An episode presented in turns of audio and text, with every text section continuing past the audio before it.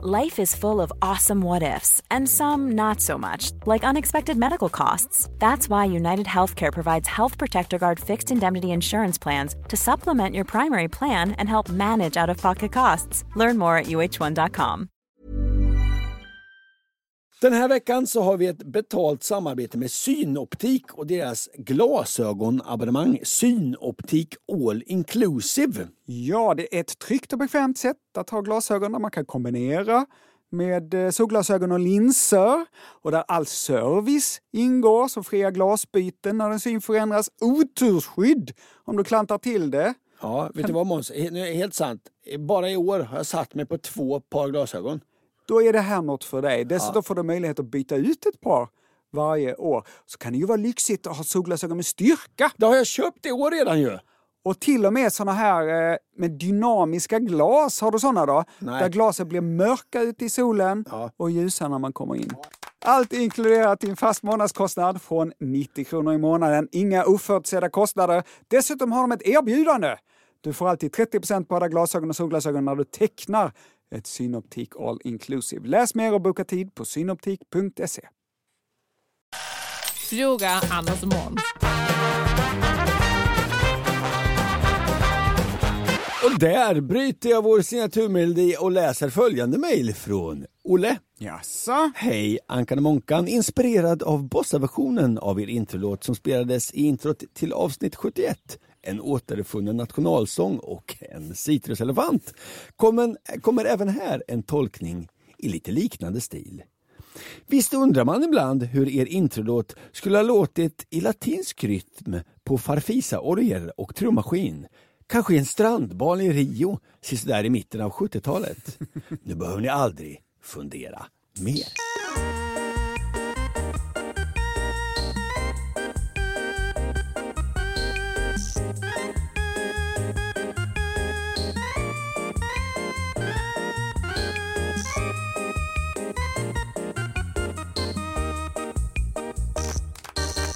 Oj, oj, oj!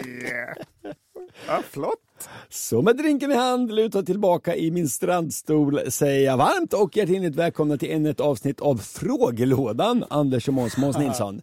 Vi har ju arbetat ihop hela veckan här. Ja, ja. Vi har gjort konserter med Malmö symfoniorkester Just det. och Shirley Clamp och Charlotta Björk. Ja, vad trevligt det var. Och det har slagit mig en lite trevlig grej Måns. Mhm. Vi är fasen i mig bra på att jobba ihop du och jag. Mm. Det är ett litet tips eh, om man vill känna sig lite trygg. Då kan man göra så här, eh, eh, ta en kollega som du gillar och så håll fast i henne i sådär 30 år. Det är lite lifehack. Annars Måns, vi har ju hängt nästan hela veckan, har det hänt något? Jag jobbar från ett kontor som ligger mitt i Malmö. Och jag är väldigt trött på de lunchrestauranger som ligger i närheten. Ja, du går tillsammans varje dag såklart. Det finns ganska många, men de tar ganska snabbt slut. Ja, ja, och alla serverar tuffa hamburgare. Ja, det kan ju vara hur gott som helst, men jag vill inte äta det på lunchen. Det känns lite... Det är som att du får gegga på insidan av ådrorna om man äter det på lunchen varenda dag. Ja, Jag tycker eftermiddagen blir förstörd av ost. Mm, mm, jaha. Vilken restaurang som helst som jag inte redan har varit på 200 gånger kommer jag besöka. Jaha. Så jag blev ju mycket glad när det för ett halvår sedan öppnade en pastarestaurang i kvarteret där jag jobbar. Men pasta har du väl ätit? Tio olika rätter, de gör pastan själva, de kokar den perfekt, det är fräscht och en arabiata kostar bara 60 kronor. Oh, det är bra pris! Och då ingår kaffe. Och toppen! Dit hade jag gått varje dag också. Tror du att jag går dit ofta? Absolut, jag tror du går dit hela tiden. Ja, flera gånger i veckan. Och han som jobbar där, han är rund och kort och så himla trevlig alltså. Är han italienare? Nej, det är inte. Jag tror i alla fall att han är trevlig. Han pratar bara spanska. Jaha, han är spanjor? Och jag pratar ingen spanska. Nej. Han kanske förolämpar mig dagligen. Ja. Men i så fall sker det med ett stort leende på läpparna. Vi kommunicerar med leenden och teckenspråk. Han vet vad jag vill ha och jag är noga med att tacka för maten varje dag. Och eftersom jag går dit dagligen så har vi fått en så himla fin kontakt, Ja. han och jag. Ja. Min pastaman. Ja. Så här har det pågått i ett halvår. Vet du vad det här låter lite som? Nej. Det låter verkligen som ett avsnitt i Seinfeld. det, något kommer gå, du kommer stöta med pastamannen. Det har pågått så här i ett halvår. Jag träffar den här killen oftare än jag träffar min dotter. Nästan lika ofta som jag träffar min tjej. Men så. Nu kommer det. För en vecka sedan ja. gick jag dit som vanligt på lunchen och då stod det en annan kille bakom kassan. Nej, vad tråkigt. Inte min pastaspanjor. Jag tänkte, han kanske är sjuk eller fått en välförtjänt ledig dag. Jag åt pastan, men det smakade inte på samma sätt. Sämre pasta? Nästa dag var han inte heller där. Den tredje dagen så kunde jag inte hålla mig. Jag frågade efter honom och svaret jag fick var som ett slag i ansiktet. Jaha, ja. Min pastaspanjor hade slutat och flyttat hem. Till Spanien? Ja, Nej. och värst av allt, han hade slutat utan att säga till, utan att förvarna. Jag fick ingen chans att säga adios amigo. Jag tänker ofta på honom. Han var en del av mitt liv i ett halvår. Jag tänker att han har det bra. Att han kokar pasta i ett vackert kök och har kvällarna lediga, går i solnedgången. Och jag förstår väl att han hade många kunder. Hundratals personer som åt på pastarestaurangen varje lunch. Men jag inbillar mig ändå att han, på samma sätt som jag, ibland tänker lite på mig. Att han funderar över vad den där trevliga, rödlätta, slanka, hungriga, charmiga men ändå lite mystiska mannen med bra benstruktur i ansiktet, han som alltid sa tack för maten, vad han gör idag. Han visste kanske inte att du sa tack för maten. Han kanske undrar vad jag äter för lunch. Och på ålderns höst, när han sitter under sitt olivträd och äter tapas, så kanske han funderar en kort sekund över hur annorlunda livet hade kunnat bli om han bara stannat kvar i Malmö och kokat pasta. Ja, eh, jag, jag kommer drista mig till att lägga lite sorgset piano där på slutet innan jag går vidare.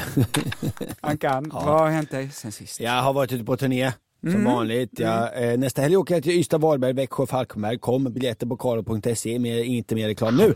Framförallt Måns, det är ju inte bättre än så att livet gör oss liksom en timme äldre varje timme som går. Det är inte så mycket att göra åt det. Och vi har ju pratat, eller kanske främst, eh, främst jag har pratat en hel del om gubbtecken på sistone. Du har nästan bara pratat om detta. Igår så såg jag en bild på mig själv där jag såg ut som 68 år och blev faktiskt lite ledsen. Ja, det är väl klart. Ja, det är onödigt att bli det. det. Det är lite som att irritera sig på en mellanchef.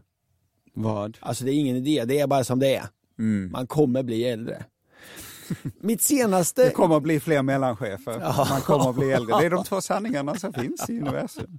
Mitt senaste gubbtecken, låt mig illustrera det med en liten kort historia. I förrgår när jag vid halv elva tiden kom hem eh, efter vår konsert då med Malmö symfoniorkester, då hade det varit väldigt blåsigt ute.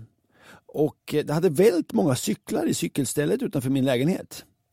Jag körde fram, jag parkerade min cykel och sa högt cykelkaos. alltså det var ingen annan där. Nej. Det fanns inga öron förutom mina egna som då hörde klart och tydligt mig själv säga cykelkaos. Jag har börjat säga högt saker jag tänker. jag, jag åkte tåg till Stockholm. Jag åkte fint. Jag åkte första klass och jag gick för att ta mig en sån där gratis kopp kaffe och en mandarin. I den där lilla korgen eh, vid kaffet så låg förutom mandariner eh, också äpplen och såna här små chokladbitar. Och då säger min mun, inte jätte men ganska högt. Vad ska jag ta? Mannen i stolen framför vände sig om, tittade på mig men han svarade inte på frågan. Jag valde en mandarin. Jag har börjat tänka högt. Det är väl inga problem tänker du, det här? Nej, inte ännu. Men om det här inte bromsas i, tid, då kommer man också höra mig säga vad jag tänker även om idioter, chefer och om mina grannar. Och det vill jag inte. Och om cykelkaos. Ja, jag är nämligen eh, av åsikten att man ska tänka innan man pratar. Man, Jaså? man ska, man ska, man Är du ska, av den åsikten? Man ska överväga sina aldrig, ord. Hur har det aldrig eh, visat sig? man ska överväga sina ord och sen låta läpparna ljuda. Jaså? Ja. Så därför Måns, eh, kära vän och kollega sedan snart 30 år tillbaka, jag ber dig om hjälp. Hjälp mig att hålla mig uppmärksam, stoppa mig. Eh, jag pratar redan för mycket, det vet du. Om jag nu också börjar prata även när jag bara försöker tänka, det kommer bli för mycket, jag vill kunna styra min egen mun. Mm, Och det ska jag försöka göra nästkommande halvtimme. Då vi i vanlig ordning ska göra vad då Måns? Svara på lyssnarfrågor. Nu kör vi igång. Här kommer lilla Kajsa Warg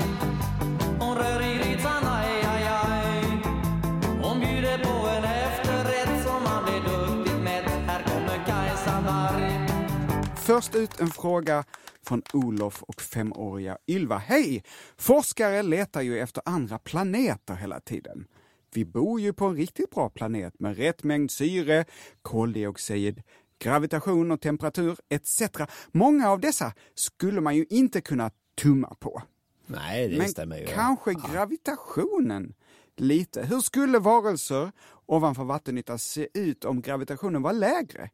Och om den var högre? Tack för bästa podden Olof och femåriga Ylva. Så om, eh, om vi hade starkare dragningskraft mot jorden, hur skulle vi se ut då? Om vi, hade, om vi levde som säg på månen med svagare gravitation, hur skulle vi se ut då? Ja, jag har kollat upp det. Först så tänker vi oss att jorden har högre gravitation. Alltså att vi sugs mer mot jorden. Då blir det livsfarligt att snubbla. Man bara smäller i marken. Bebisar hade mosats när de försökte lära sig gå. Ja, ja, ja. Anders, du hade inte suttit bredvid mig idag. Nej. Du hade snubblat en gång och så bara ploff, rakt ner i marken. Vi kanske hade fått exoskelett. Även om vi hade sett likadana ut som vi gör idag, så hade gravitationen gjort att vi hade vägt mycket mer. Ja, såklart. Förstår du? Ja, absolut. Och det hade ju belastat leder och ben. Så för att överleva så hade vi behövt bli mer bastanta. Korta och satta, muskulösa med grov benstomme och med låg tyngdpunkt. Som en sumobrottare. Men sumobrottare välter ju hela tiden. Det är, ju- det är Det sumobrottare... är ju för att någon kastar dem omkull. Ja, men det är ett dåligt exempel. Om vi hade högre gravitation så skulle också atmosfären vara annorlunda. Det skulle vara mer kompakt va? Exakt, Det skulle liksom tryckas ihop, sugas ihop mer mot marken. Precis, och syret skulle vara mer koncentrerat. Ja. Vilket gör att varelser kan bli större.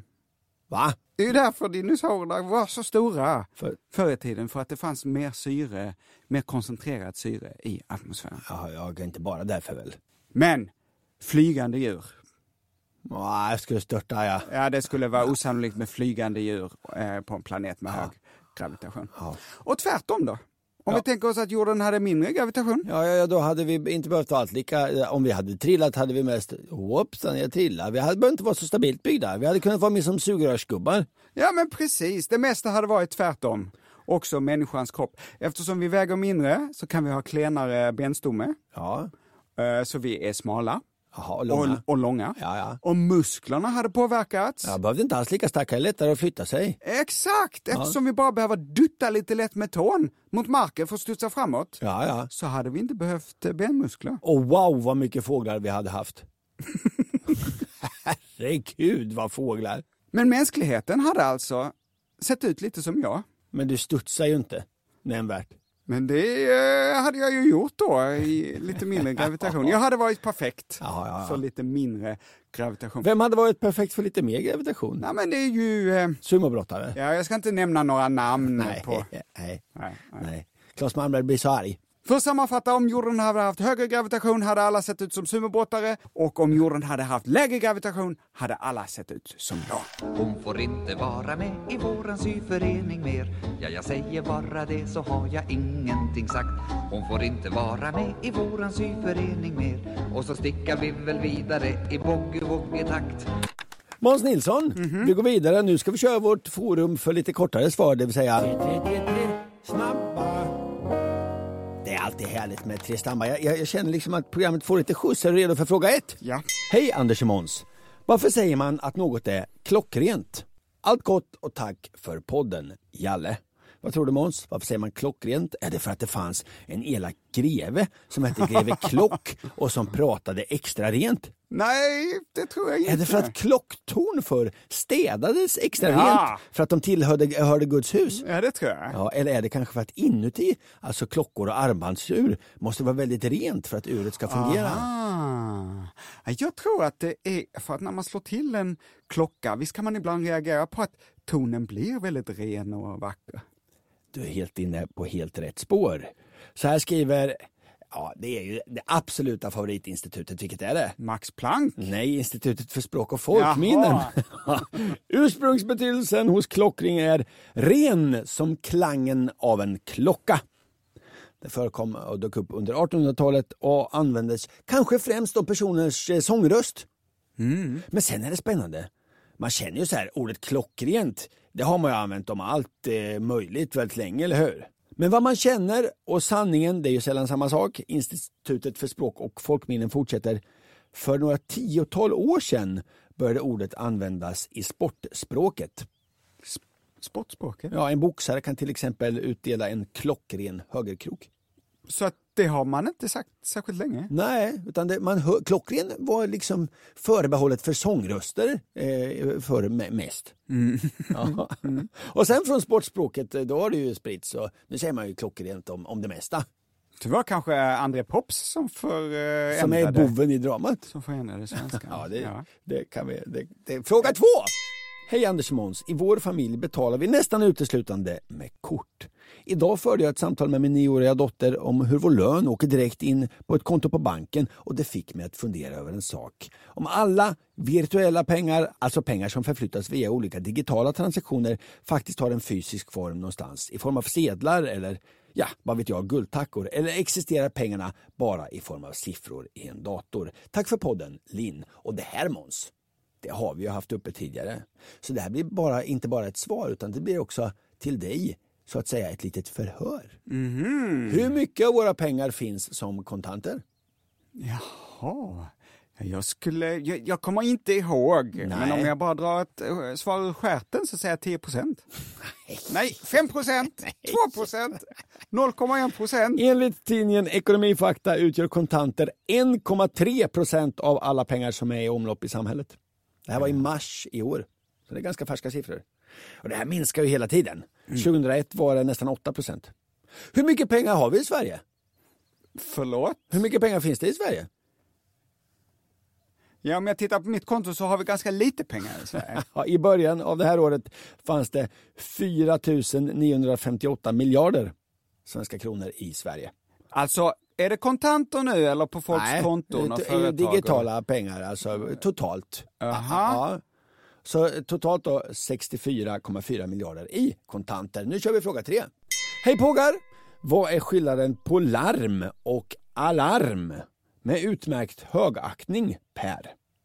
Vad säger du om detta Måns? Vad är skillnaden på larm och alarm? Det är ganska intressant. Jag tror att jag använder det fel. Jag har ett larm. Hem- Nej, just det! La, alltså själva den här ehm, ehm, apparaten som jag har hemma, där jag knappar in en kod, det kallas ju larm. Och ljudet som... Eh, Kommer det, ur apparaten är det, det, det tror jag är alarm. Måns? Ja. Det är ingen skillnad på orden larm och alarm. Larm är bara en förkortad form av alarm. ja, men vad bra, det har vi verkligen sparat lite tid. Numera så säger man ju ofta larm istället för alarm. Samma sak vi säger att man ringer till larmcentralen, inte lika ofta alarmcentralen. Eh, Vi säger ofta att vi ska larma polisen, inte alarma polisen. Men det är egentligen precis samma ord. Och för Jaha. denna fakta tackar vi återigen vilket institut tror du? ja, det där eh, folk och... eh, Institutet för språk och folkminnen. det, Det, var tre snabba.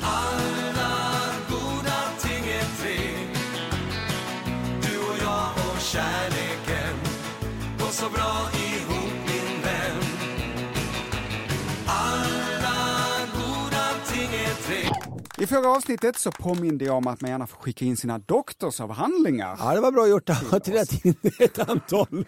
Ja, Johan har skickat sin som handlar om tensider baserade på kolhydrater. Oj. Rickards handlar om människans evolution, ett favoritämne. Ja. Sajo har skickat sin doktorsavhandling i statsvetenskap. Den handlar om kooperativ med jämliksvärderingar som exporterar och importerar mat utan att delta i de koloniala mönster som fortfarande präglar vanlig profitdriven handel. Ska du eller jag ta Tusen den tack. och läsa den? Sajo, det kan du göra. Ja. Jenny doktorerade i psykologi och hennes avhandling handlar om långtidseffekter av alkoholexponering under fostertiden. Ja. Lite deppig, det vill säga hur det går för barn som skadats av att mamman dricker alkohol under graviditeten. Ja. Tusen tack för En alla liten spoiler dessa. där i slutet på det brevet. Eh, eh, det går inget bra. Macy skriver så här, hejsan Anders och Måns, jag är doktorand inom hållbar logistik. Oj! I juni... Ja, jag älskar det, ska jag veta. Logistik är jag älskar. Det finns få saker som imponerar mig som logistik. Macy fortsätter, i juni skrev jag klart min licentiatavhandling. Ja, Det är alltså inte en doktorsavhandling. Nej. Nej. Nej. Eh, får- Ska vi säga att det är okej att skicka, licentiatavhandlingar också? Precis, Macy frågar det. Får Ja. man skicka in sin licentiatavhandling? Om två år får ni nästa avsnitt av min forskning, doktorsavhandlingen. Vilken spänning för er! Och Macy, nej. Man får inte. Någonstans måste vi dra gränsen alltså. Vi vill inte heller ha era detta gjorde jag på sommarlovet-uppsatser. Nej. Nej. det vill vi inte ha. Bara doktorsavhandlingar. Ja, det har vi ett, ett tydligt, det, det, är- det är en röd linje. Anka Johansson, vad ska vi gå vidare med? Jo, med... Pling, pling, pling. Åter, åter, Återkoppling! åter, pling. Förra veckan Måns, så pratade du om en sten som föll från himlen. Du berättade den spännande historien om meteoriten som föll i Uppsala-trakten. Hur man såg ett sken. Det var en världssensation. En av de största meteoriterna på ja, nästan hur länge som helst. Meteoritletare från hela världen begav sig till skogarna i Uppland och började söka efter den här rymdstenen. Ingen hittade den. Men efter mycket eh, letande så var det två geologer som hittade stenen. Men marken ägdes av en greve, Johan Benselstierna von Engeström. Och den greven ville ha tillbaka stenen, den följer på hans mark. Och, då- du Ankan, Ja, då sa du att han var ond, ja, greven. ja. Vi kan ju lyssna hur det lät. Johan Benselstierna von Engeström Ja, men- menade men om att någon är- han borde vara den rättmätiga ägaren eftersom den landade på hans mark. Ja, men eh, om man heter, men så här, om man heter greve Bränselstierna, då är man ju per definition ond. Nej, så... Du sa att han var ond Ja, det... och nu har vi faktiskt med oss Nej. greve Johan Benselstierna von Engeström. Hej Johan! Hallå där! Tjena, tjena! Hur, hur kändes detta när du hörde vår podd och att Anders Johansson kallar dig ond? Nej, men det, det, det kan jag ta. Men jag tycker det var väldigt intressant att han, att han först när, när hela caset beskrevs tyckte det var självklart, eh, som jag förstod att det här borde väl till, tillfalla markägaren. Men sen, sen när han fick höra mitt, eh, mitt, mitt efternamn så, så lät det helt annorlunda. Så att det, det, är- det är jag helt fine med. Det är, det är så det ofta eh, vinklas i medierna. Så att det är mm, helt fine. Varför tror du det blir så att man att när man hör eh, eh ett sånt här gammalt adelsnamn sen det, det måste vara en ond person? Jag- jag vet inte. Jag vet inte. Eh, men de, de som känner mig, eh, känner mig. Eh, och jag förstår ju att i, i, i media... Jag, jag visste från den dagen den här slog ner och det här blev en, blev en, en, eh, liksom en, en twist så, så visste jag hur, hur vissa medier skulle, skulle beskriva det. Men jag tycker det, det, det är väldigt, väldigt intressant, vill jag, vill jag betona, att vi har ju en Säpochef i, i Sverige. Ja. Eh, Charlotte von Essen, hon har både radiopratat och varit väldigt mycket i media. Ja. Jag kan inte hitta någon artikel om henne när hon beskrivs som friherrinnan Charlotte von Essen. Utan Nej. hon har ju faktiskt fått använda sin yrkestitel eh, i, i, i media rakt igenom. Men att jag är aktiv eh, lantbrukare och skogsbrukare, det är väldigt få medier som, som, eh, Som som, gör det. Utan, utan det, det, det, det är gamla, gamla adelstitlar som är, Ja. det, är det relevanta här. Eh, Medan eh, de här meteoritjägarna, de, de, är, de eh, framställs som seriösa geologer. Ja. Jo, men om, om man ska ha någon ond i Kalanka, då kommer eh, personen heta Johan, eller greve. Johan Bensöstierna från Engelström. Ja, ja. Kommer personen heta Ja, greve precis. Benselstierna från Engelström. Du Johan, men då blir du ibland liksom lite trött på att vara greve och säga fan, det är jag orkar inte vara framställd som ond hela tiden. Nej, det, nej det, det, det, stör mig inte så mycket. Jag tror det var Aftonbladet som kallade mig för rymdgreve. Det, hade jag, det tyckte jag, det var ju nästan lite smickrande eftersom jag har ett stort, eh, stort rymdintresse. Ja. Det, den bjuder jag på. Men du, om vi ska gå tillbaks nu lite till, till den här stenen. Såg du när stenen eh, liksom eh, landade och det stora spännande skenet och allt? Var du med? Nej, det är det. Nej, det, är det. Jag, har ju, jag har ju sedan barnsben ett väldigt stort liksom, rymdintresse. Eh, och det som var då så ironiskt det var att jag hade ju somnat med min äldsta dotter framför tv-soffan när vi såg en dokumentär om Apollo 13. Så att jag, såg, jag sov ju när, när den här smällen. Däremot min närmsta granne, hon, hon trodde ju att ett flygplan hade kraschat. Så att det var ju både, eh, det var ett ljusfenomen över stora delar av Sverige men, men hos oss var det ju även ett väldigt läskigt ljud när det här hände. Jaha. Ett stort Eh, brak. Ja, ja det, alltså det finns, det finns eh, ljudupptagningar på det där och det är, det är out of this world. Det är lite X-Files. The truth is out there liksom. Men då, då dök det ju upp liksom, eh, det var ju tusentals människor som dök upp på dina marker och började leta efter den här stenen. Ja, kanske inte tusentals, men det var mycket folk ute, ute i, i skogarna. Och jag har själv eh, organiserat två större meteoritletningar med Sveriges metallsökarförening. Så att vi har varit ute eh, och, och, och letat på markerna. Så att, och, som jag ser det så är att leta efter meteoriter, det är en del av allemansrätten. Det får man absolut göra. Men som så mycket annan verksamhet, att, att ta saker från, från annans mark, där krävs att man har tillstånd från, från markägaren. Och då blev det ju rättssak om den här, sten, om den här stenen och sådär och eh, tingsrätten eh, gav ju de här geologerna rätt. Men varför vill du så gärna ha stenen? Jag, jag tycker ju att den också ska hamna på ett museum. Den ska vara allmänheten till gagn. Jag tror att den ökar eh, intresset för, för rymden och, och vetenskapen och jag hoppas framförallt för den unga generationen. Men av principiella skäl så tycker jag att den, den tillhör fastigheten där den har eh, där den har slagit ner. Det här är precis som att du, vem som helst kan inte gå in på annans mark och hugga, hugga sig en julgran. Den här saken ska ju återigen upp i, i hovrätten så vi får se hur det går där då.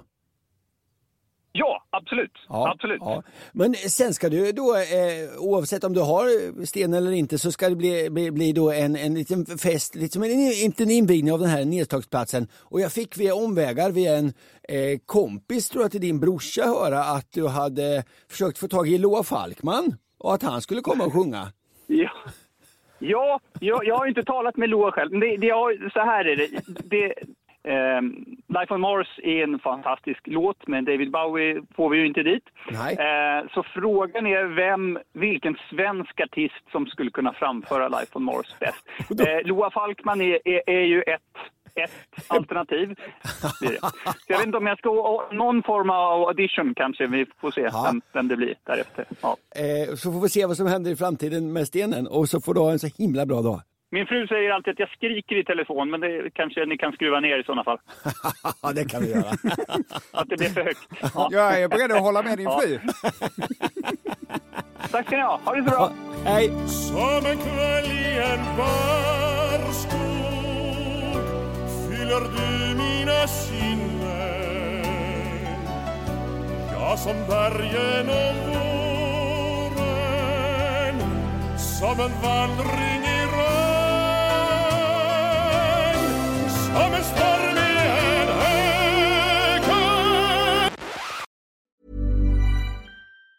If you thought the only way to get a more defined jawline with natural looking results was through surgery, think again. Juvederm Volux XC is a non surgical injectable gel filler that improves moderate to severe loss of jawline definition and can help you achieve natural looking results with little downtime. Even better, this improved definition lasts up to one year with optimal treatment. No maintenance required. Improve jawline definition for a smooth, sculpted look with Juvederm Volux XC. For important safety information and to find a licensed specialist, visit juvederm.com. That's J U V E D E R M.com. Not for people with severe allergic reactions, allergies to lidocaine, or the proteins used in Juvederm. Common side effects include injection site redness, swelling, pain, tenderness, firmness, lumps, bumps, bruising, discoloration, or itching. There's a risk of unintentional injection into a blood vessel, which can cause vision abnormalities, blindness, stroke, temporary scabs, or scarring. Talk to a licensed specialist to find out if it's right for you. Hey, I'm Ryan Reynolds. At Mint Mobile, we like to do the opposite of what Big Wireless does. They charge you a lot, we charge you a little. So naturally, when they announced they'd be raising their prices due to inflation, we decided to deflate our prices due to not hating you. That's right. We're cutting the price of Mint Unlimited from $30 a month to just $15 a month. Give it a try at mintmobile.com slash switch. $45 upfront for three months plus taxes and fees. Promo rate for new customers for limited time. Unlimited more than 40 gigabytes per month. Slows. Full terms at mintmobile.com.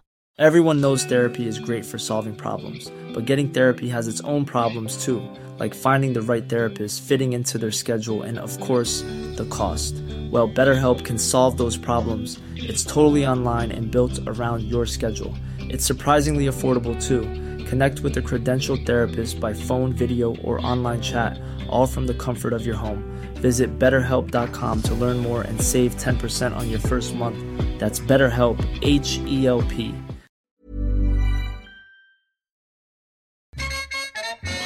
Så här skriver Daniel. Finns det en måne med en egen måne? Ska, vi, ska vi prata om rymden igen? Ja, det är ju inte ofta som vi pratar om rymden. Nej. Anders. Nej, det gör vi inte. Jag har alltid varit dålig på kemi Jaha. och jag tror att det beror på att atomer är så små. Ja. Att jag inte kan se dem. Nej. Nej, men i grupp kan man ju se dem. Anders, du är ju en grupp atomer. Ja, det är du också, så skyll inte på mig. Men när jag inte kan se saker så blir det för abstrakt för min klena lilla hjärna. Och samma sak är det med rymden, fast tvärtom. Allt är så stort att jag kan inte greppa det. Nej. Men nu ska jag alltså försöka prata om rymden trots att jag inte förstår. Jag börjar med att gå igenom hur stjärna, planet och måne definieras. Jaha, ja. Vi ska bara ta grundfrågan. Finns det en måne med en måne? Exakt. Ja. En stjärna är en lysande himlakropp. Mm, Den brinner. Kommer du på något exempel, Ankan? Solen. Bra att du kom på solen! Den stjärnan är lätt att ta för given. Den dyker upp punktligt varje dag, Ja, sköter sitt. ja. Man kan gå runt och vara glad för ett par nya gympadojor. ja jag läste... Men solen då? Ja, ja, men jag vill säga det, måste, jag läser ibland, kommer på min telefon sådana här relationstips. Jaha. Och, och det, det är... Relations... Varför kommer det relationstips Jo på men, din telefon? jo men det gör det. Men då, då, då, då, då är ofta ett ti- tips att man ska liksom inte ta varandra för givet. Nej, Nej. Som vi gör med solen. Just det. Vi går vidare. Så här skriver nationalencyklopedin. Vad man ska göra är att man eh, när ens partner kommer hem Mhm. eller in i ett rum ska man eh, alltid bara släppa allt man har. ja, Det sämsta knep nej, jag har hört. nej, tvärtom. Tänk om jag håller en dyrbar servis. Ja, men då ställer man undan den och så, och så säger man hej min älskade och, och, och ger personen i fråga en kram. Varje gång personen kommer in i ett rum. Nej men kommer hem i alla fall. Ja, ja. Och det här har jag tagit upp med, med min käresta. Och, För jag har kommit hem och, och, och det där som hon håller på med och pysslar med bara fortsätter. Känner jag mig ledsen. Släpp ja. allt du har säger jag. Nu kommer ju jag hem. Nåväl, solen. Nu vi kommer inte- solen hem. Solen nej. i ditt liv. Ja, det är ju så man vill känna sig. Stjärnor är klot av komprimerad och upphettad plasma som i sitt inre frigör energi, vanligen genom kärnreaktioner, som strålar ut från ytan i form av ljus tillsammans med lätta ioniserade partiklar, det vill säga stjärnvind. Där tror jag man kan tydligt se skillnaden på dig och mig. Jag sa, pratade upphetsat och glatt om att man vill vara solen i någon annans liv. Sen sa du det där, vi kan ju höra det igen. Stjärnor är klot av komprimerad och upphettad plasma som i sitt inre frigör energi, vanligen... igen! Anders, vet du vilken som är den närmaste stjärnan efter solen? Uh, ja, vilken är det? Det här vet jag ju, jag har glömt. Proxima Centauri. Det hade jag inte alls glömt. Du visste inte? Nej. Den ligger cirka 4,24 ljusår bort, det vill säga cirka 40 miljoner miljarder meter bort. Ja, återigen, det blir så stort så det, så det blir bara tomt i huvudet. Jag ska försöka förklara. Det är ungefär så långt bort som toaletten ligger när man precis gått och lagt sig och ligger skönt. och man skulle kunna tänka sig att två ljusstarka stjärnor som Rigel och Betelgeuse ligger ganska nära. Beetlejuice, det går inte, man kan inte inte tänka på den gamla filmen Beetlejuice. Alla som hör det här och ni funderar, vad ska jag se för film ikväll? Leta upp den där gamla Michael Keaton, Michael Keaton va? Tim Burton. Ja, ja, ja, man- Michael ja. Mm. Keaton i huvudrollen, Tim Burton-filmen Beetlejuice, när huvudena snurrar. Den är nog inte så bra, men se den ikväll. Gör De, det? den stjärnan eh, lyser jättestarkt Jaha, ja. och då tänker man den är nog ganska nära. Ja, men den är stor. Den är inte eh, nära. Den är långt bort. Anledningen att Rigel och Betelgeuse lyser så starkt är att de är superjättestjärnor. Det kan inte vara den korrekta beskrivningen. Superjättestjärnor. Det är roligt att det är det vetenskapliga namnet. Superjättestjärna. Ja, och det kan man ju, om man, apropå relationstips då, man vill gärna vara stjärnan i någon annans liv. Men man ska akta sig för att tro att man är superjättestjärnan i någon annans liv. Det är högmode. Vad ska vi döpa de här superjättestora stjärnorna till? Superjättestjärna kanske? Mm. Eh, och sen kan de få liksom ett personnamn döpt efter en gammal Michael Keaton-film. Ja, eller om det är så att filmen är döpt efter stjärnan. det kan man inte veta. Nej. Nej. Anders, tror du att superjättestjärnorna är stora? Eller är det bara snack? Jag tror att de är stora. Ja. Ja. I vår egen sol får det plats 1,3 miljoner jordklot. Mm. Är du med mig? Ja. En superjättestjärna är hundratals gånger större än solen. Ja. Nu, nu, nu eh, gör du det här igen. Du ska svara på en fråga om månen. Vi får höra om hela rymden. Ja. Är det jag som ska klippa det här för att sitta i, kommer få sitta till mitt i natten? Det var stjärnor. Mm. Planeter då? Man vill inte vara planeten i någon annans liv. För att? Det man bara passerar förbi obemärkt. Jag tycker du har en poäng. Ja. För definitionen av en planet är en himlakropp som är i en bana kring en stjärna. Ja, man vill inte, ja, det vill man ju inte vara. En jävla bifigur i någon annans liv. Och planeter anses vara restmaterial efter uppkomsten av den stjärna som de går i bana kring. Det vill man ju absolut inte vara. Så i vårt sol- Vet du vad solsystem... du är i ditt förhållande Måns? Restmaterial. Från din storhetstid runt millennieskiftet. I vårt solsystem är För alltså... rått skratt från mig, förlåt. I vårt solsystem är alltså planeterna ungefär lika gamla som solen. Det vill säga 4,6 miljarder år, eftersom de är restmaterial från solen. Detta var vårt solsystem. Anders, Månar, när kommer vi till månar från? Det skulle ju handla om månar. Anders, tror Ja. du att det finns planeter på andra ställen i universum? Ja, Alltså himlakroppar som krets- kretsar kring stjärnor på andra ställen i universum? ja, Ja, det finns, men du säger det väldigt självklart. ja men det är klart det finns. Planeter som kretsar kring en annan stjärna än solen kallas exoplaneter och den första som hittades, hittades inte förrän 1995. Men det är bara för att de i förhållande till allt annat i rymden är så små. 1995, alltså året innan som du och jag träffades Anders. Det var astronomerna Michel Mayer och Didier Queloz, eh, med lite reservation för uttalet där, som hittade den första exoplaneten och år 2019 fick de Nobelpriset i fysik för det här. Spännande! Ja, fast jag vill komma till månarna. Men varför har man då inte hittat exoplaneter tidigare än eh, 1995? För att det är Hur lätt- svårt kan det vara? Ja, men det är är jättemycket lättare att hitta en, en jätte, jätte, jättestor planet, eh, alltså en jättestor eh, sol som brinner och lyser. Exakt. Ja. Så här står det i Nationalencyklopedin. Anledningen till de sena upptäckterna är att exoplaneter är extremt svåra att upptäcka eftersom moderstjärnorna är miljarder gånger ljusstarkare än planeterna. Det är som om jag ritar en liten prick på glaset på en ficklampa, Ankan. Och sen så lyser jag dig i ögonen med ficklampan. Då kommer det vara svårt för dig att se den lilla pricken. Det här är självklart. Men dvärgplaneter då? Ah, ja, det är... Vad är skillnaden mellan en planet och en dvärgplanet? Men och hur gick det till när Pluto inte längre fick vara en planet? Ja, för man, Pluto visade sig vara mycket mindre än man trodde och var mycket längre bort. Eh, kanske. Ja. Men framförallt så fick man bättre teleskop och så hittade man massa himlakroppar som liknade Pluto i de yttre delarna av solsystemet och som var lika stora. Ja. Och då var ju frågan, ska de här också få bli planeter? Nej, då tänker man sig att det blir för jobbigt för barnen i grundskolan att lära sig alla dem. Men så kan vi inte ha det. Det blir för många nya planeter. Ja, vi tar bort Pluto istället. Exakt. Då blir det lättare för barnen i grundskolan. Om de inte får bli planeter då kan vi inte heller Pluto vara planet längre. Nej. Så här skriver Någon nationalen- jävla rättvisa får det väl vara. Exakt, jag. så här skriver NE. En dvärgplanet rensade inte bort material nära sin bana när solsystemet bildades. Det betyder att det har bildats flera ungefär lika stora dvärgplaneter på samma avstånd från solen. Är du med?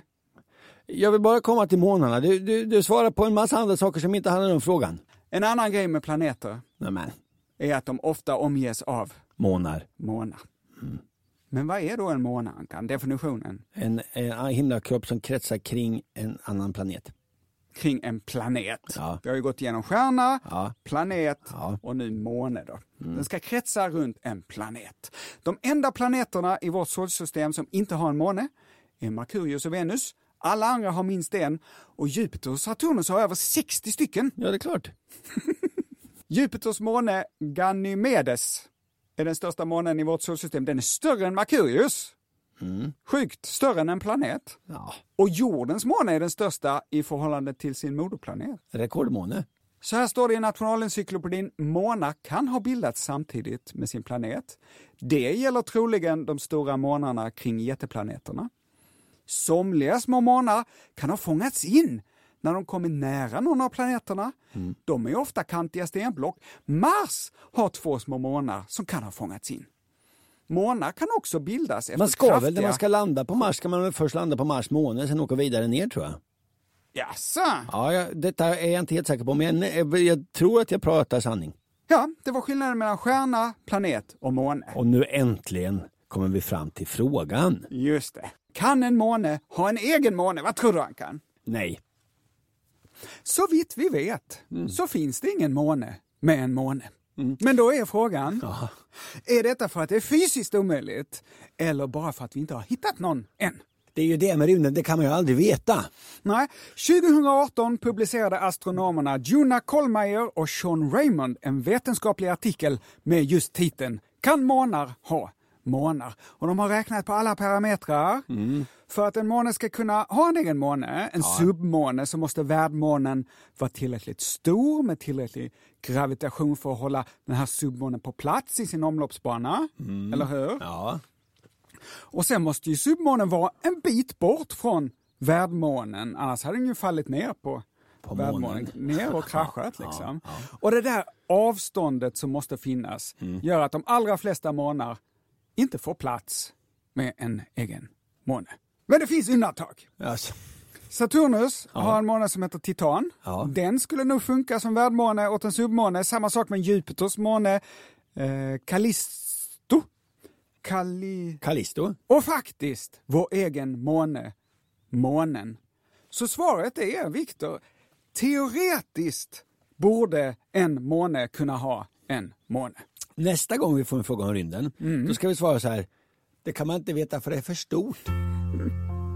Det är grått, det är sent och tyst För en flicka som ingen kysst Sen en gryning för länge sen Ingen vet när det händer igen Måns Nilsson, du har ju tidigare pratat om eh, varför man går vänstervarv i butiker.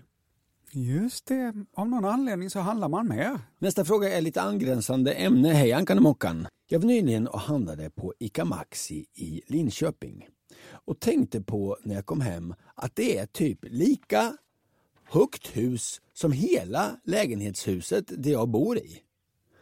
Då kommer jag undra, varför är sådana här stormarknadsbutiker så höga? Varför har de så högt i tak? De har ju inte varor sju meter upp i luften och lampor och sånt där måste ju vara väldigt mycket högre upp och det blir ju jobbigare att byta om de går sönder. Tänkte först att det kunde ha med lagret att göra, men varför bygger man inte bara lagerdelen då högre i tak? Det måste ju ändå kosta mer med all den här extra vägghöjden. Och det är klart att det gör. Det ska ju värmas upp och, och det är mera plåt och allt möjligt. Med vänliga hälsningar och hopp om svar David i Linköping. Och det här är ju konstigt Måns. Att butiker har så där högt i tak. Jag har aldrig tänkt på alltså jag har tänkt på att de har högt i tak men jag har aldrig tänkt att det var konstigt. Alltså. Minns du Måns, ja, det är ju för typ 100 år sedan vi spelade in julkalendern. och när man spelar in tv, då måste man ju ha högt i tak för lamporna ska hänga så där himla, himla högt upp.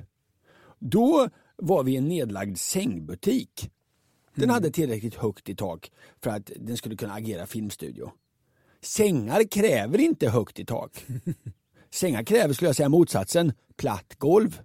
Och det kan med de här höga tagen också uppstå problem. Det har jag själv erfarenhet av. Eh, Jag jobbade som tonåring i en lågprisbutik i Linköping. Den hette Opal och den är nedlagd. Där var det också högt i tak och det här har jag nämnt för. Men högt i tak, det innebär också plats för småfåglar och duvor. En lågprisbutik innebär också bra med mat för småfåglar och duvor. Om natten då äter de frukt och musli. Men det gör det också svårt att fånga småfåglar och duvor. Det finns inte en hov i världen som kan nå upp till de takbalkarna. Varför är det så här i lågprisbutiker Måns? Ja, jag tror de ska ha ett, ett fett fläktsystem av någon anledning. Jag tycker jag ser tjocka rör uppe i taket där. Att butiksägare är lite som, eh, som raggare, att de vill ha feta... Feta rör? Ja. Ja, nej. Det är ingen bra teori ju. Jag vet du vad, nej, jag har ingen aning om varför det är så här. För man, som kund vill man ju att det ska vara rymd. Man vill ju inte att det ska vara lågt i tak. Som någon kanske har gissat så handlar det såklart om att man vill få kunder att göra av med mer pengar. Den amerikanska butikskedjan Targets chef eh, han är chef över butiksinredningen, han heter Joe Pedro och han säger in, in, in, i en intervju så här. Det finns en universell designprincip att du vill utöka takhöjderna när du vill att människor ska fatta holistiska eller övergripande beslut. Och att du faktiskt drar ihop ytorna lite och krymper dem när du vill att människor ska fatta detaljerade beslut. Så därför, säger han, är det okej att ha lite lägre tak över vissa produkter. Till exempel frukt och grönt. Eftersom du väljer den specifika apelsinen du vill ha. Jaså? och det här Va? är intressant, för det här känner man igen. I min, lo, min lokala stor, den stormarknad som ligger närmast där jag eh, bor, den har jättehögt i tak. Men över just frukt och grönt, lite lägre tak. Men jag förstår inte vad han menar. För att om, säg på Target, där kan du också köpa skor. Ja. Men vad, beter man sig annorlunda när man ska köpa ett par skor och när man ska Ja. köpa en apelsin? Finns det någon sanning i det här? Eller är det någon form av shopping feng shui-trams det här? En studie från 2007 i The Journal of Consumer Research. Då gjorde man så här. Deltagare fick sitta ner i ett rum som hade bara 2,40 i takhöjd. Det är lågt tak ju.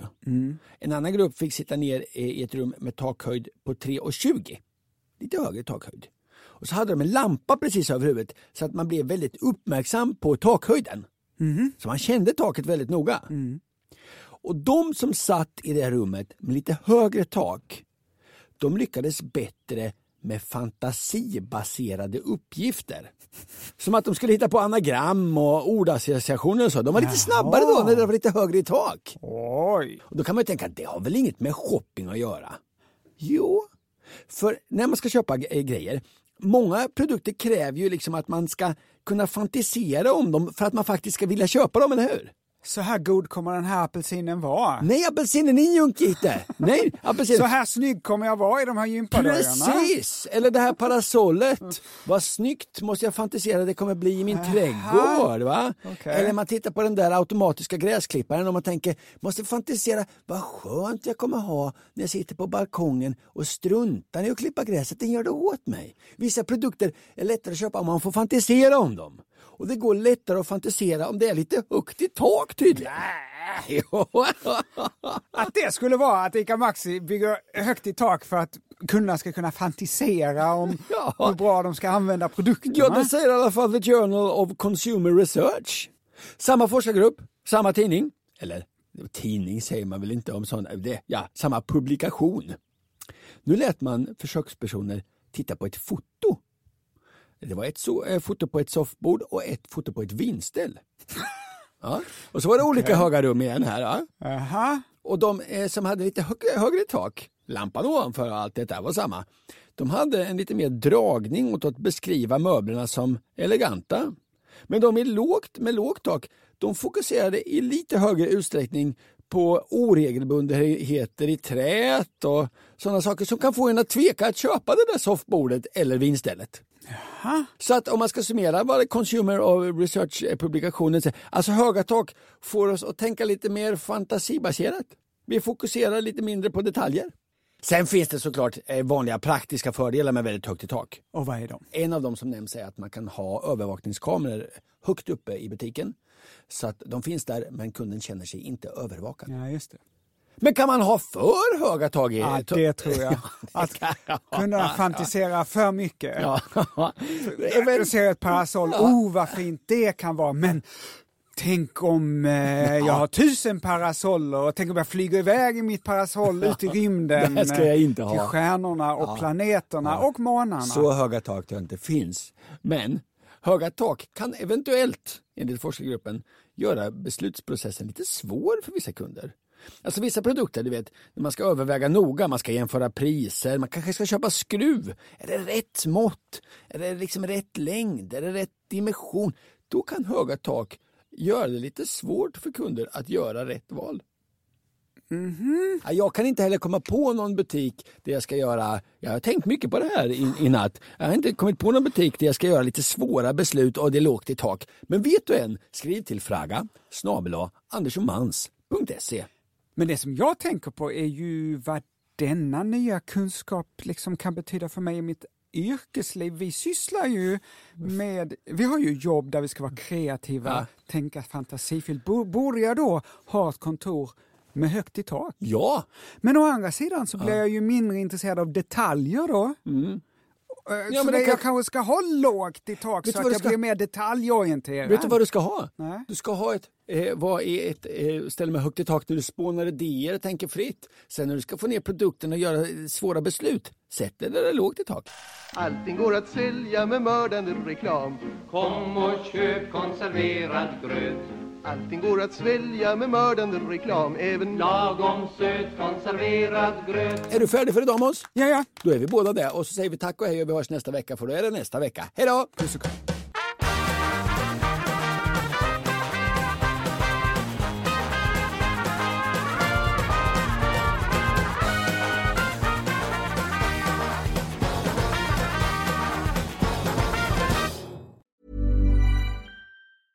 Mom deserves the best, and there's no better place to shop for Mother's Day than Whole Foods Market. They're your destination for unbeatable savings, from premium gifts to show-stopping flowers and irresistible desserts. Start by saving 33% with Prime on all body care and candles. Then get a 15-stem bunch of tulips for just $9.99 each with Prime. Round out Mom's menu with festive rosé, irresistible berry chantilly cake, and more special treats. Come celebrate Mother's Day at Whole Foods Market. Planning for your next trip? Elevate your travel style with Quince. Quince has all the jet setting essentials you'll want for your next getaway, like European linen, premium luggage options, buttery soft Italian leather bags, and so much more. And is all priced at 50 to 80% less than similar brands. Plus, Quince only works with factories that use safe and ethical manufacturing practices. Pack your bags with high-quality essentials you'll be wearing for vacations to come with Quince. Go to quince.com slash pack for free shipping and 365-day returns.